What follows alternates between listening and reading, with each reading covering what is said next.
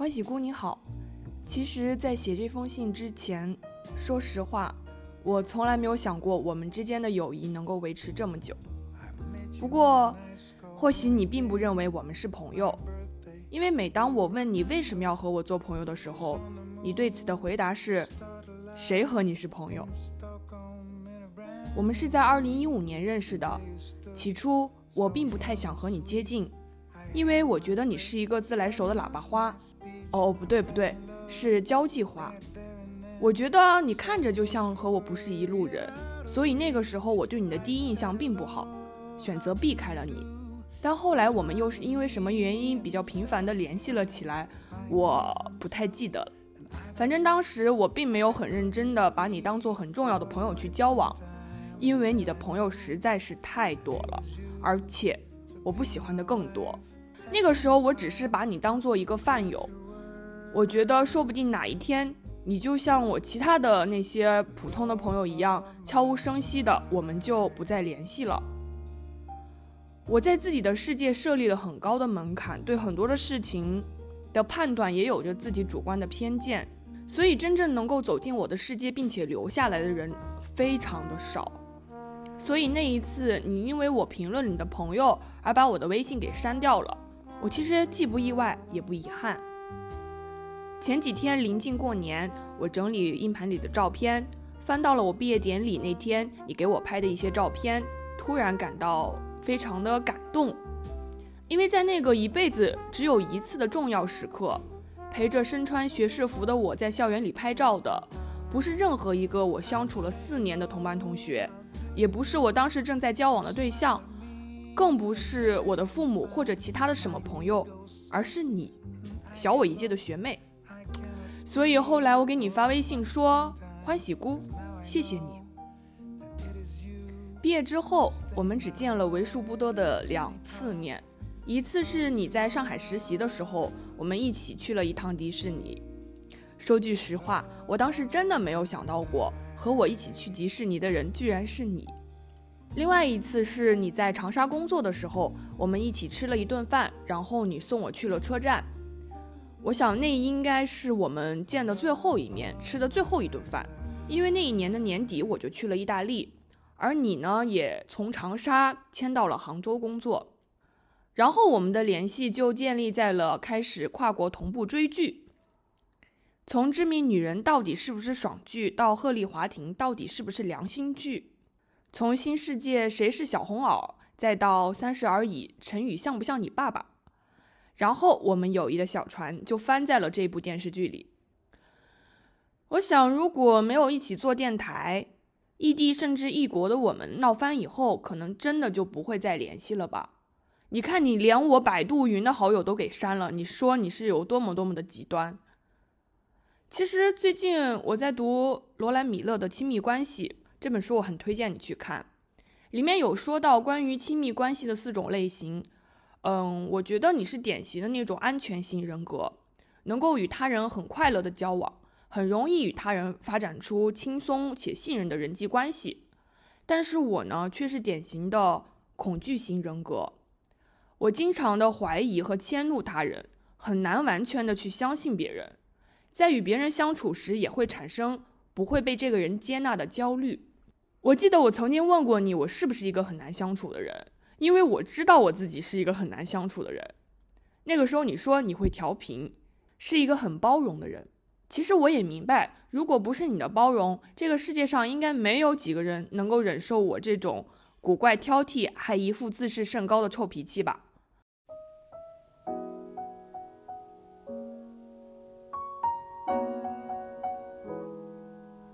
我们因为电台。在第二次闹掰之后，重新建立了联系。但我感觉之后我在和你相处的时候，我开始变得小心翼翼了起来。我担心我们原本就有点脆弱的关系，又会因为什么奇怪的点发展到了不可挽回的地步。我真的收敛了很多。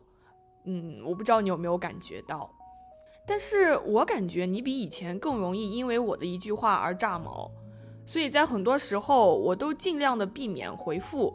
尽量的避免出现针锋相对。虽然上次我们录节目打电话的时候，我还因为你的一个问题原地爆炸。但是我想是我的问题。我知道我是一个缺乏耐心的暴躁的性格，我对人很不友好，总是充满着敌意。我对事情也不友好，总是充满着偏见。但其实我自卑又缺乏安全感。我知道我身上存在着很多的问题。我常常感到绝望，想要离开这个令我痛苦的世界。我想不是因为我无法适应这个世界，而是我始终无法面对真实的自己。所以我会经常的问你为什么要和我做朋友这个问题，因为在我看来，我其实是非常令人讨厌的，没有人会喜欢我，并且愿意和我交往。其实当时我在意大利，我们闹掰以后。有很长的一段时间，我都在思考我们之间的关系。我觉得可能我们根本就不是一路人。有很多的时候，我们的价值观很不一样。我是一个做什么事都很理想主义的人，而你却要比我现实很多。我不知道是我太敏感了，还是我在对这段关系的结束做一个自我安慰。其实人与人交往。总是会因为差异而不可避免地出现矛盾或者冲突。我们每个人作为独立的个体，其实都渴望被人理解、被人认同，所以我们发明了语言和文字。但是，往往有的时候又是因为语言和文字的存在，加深了我们理解的障碍，最后被误解就成了表达者的宿命。嗯，其实不瞒你说，这封信写到这里的时候，我不知道。要再说些什么了？过年这一阵子，我的状态和思路都不是很好，或许 是我回国以后，整个人的状态就很糟糕吧。但是我找到了一个救星，我找到了之前我的手机，我在备忘录里面记录了好多关于那个时候我们的日常对话，不知道你还记不记得？我说，我妈说我这工作做的感觉每天都在像度日如年。你说。多好呀，每天都在过年。我说，那我可能现在已经九十岁了。你说，九十多岁能活成你这样也是没谁了。你看看人家白浅。我说，哎，学校砍人事件怎么没后续了呀？你说，可能是学校给了封口费吧。我说，给了多少钱才能把这事儿压下去呢？你说一百万吧。我说给钱就能不闹，命真廉价。你说那还能怎么办？我说不然你问一下你爸妈，要是你被室友砍了，学校给他们一百万，他们闹不闹？你说给两百万就行了，别闹了。我说你怎么能这样，拿两百万买断他们后半辈子的寄托？你说他们只是没了寄托，又不是没了生活。然后我们在路上碰见了你的室友和她的男朋友，我说：“你说那些小情侣整天在一块都干什么呀？”你说：“你说我们这些单身狗每天都干什么呀？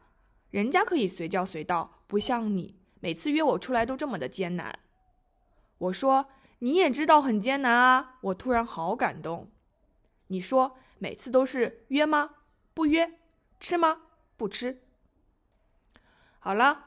在这封信的最后，我希望今年我们能约着在杭州见上一面，然后吃个饭，聊聊天儿。你说会实现吗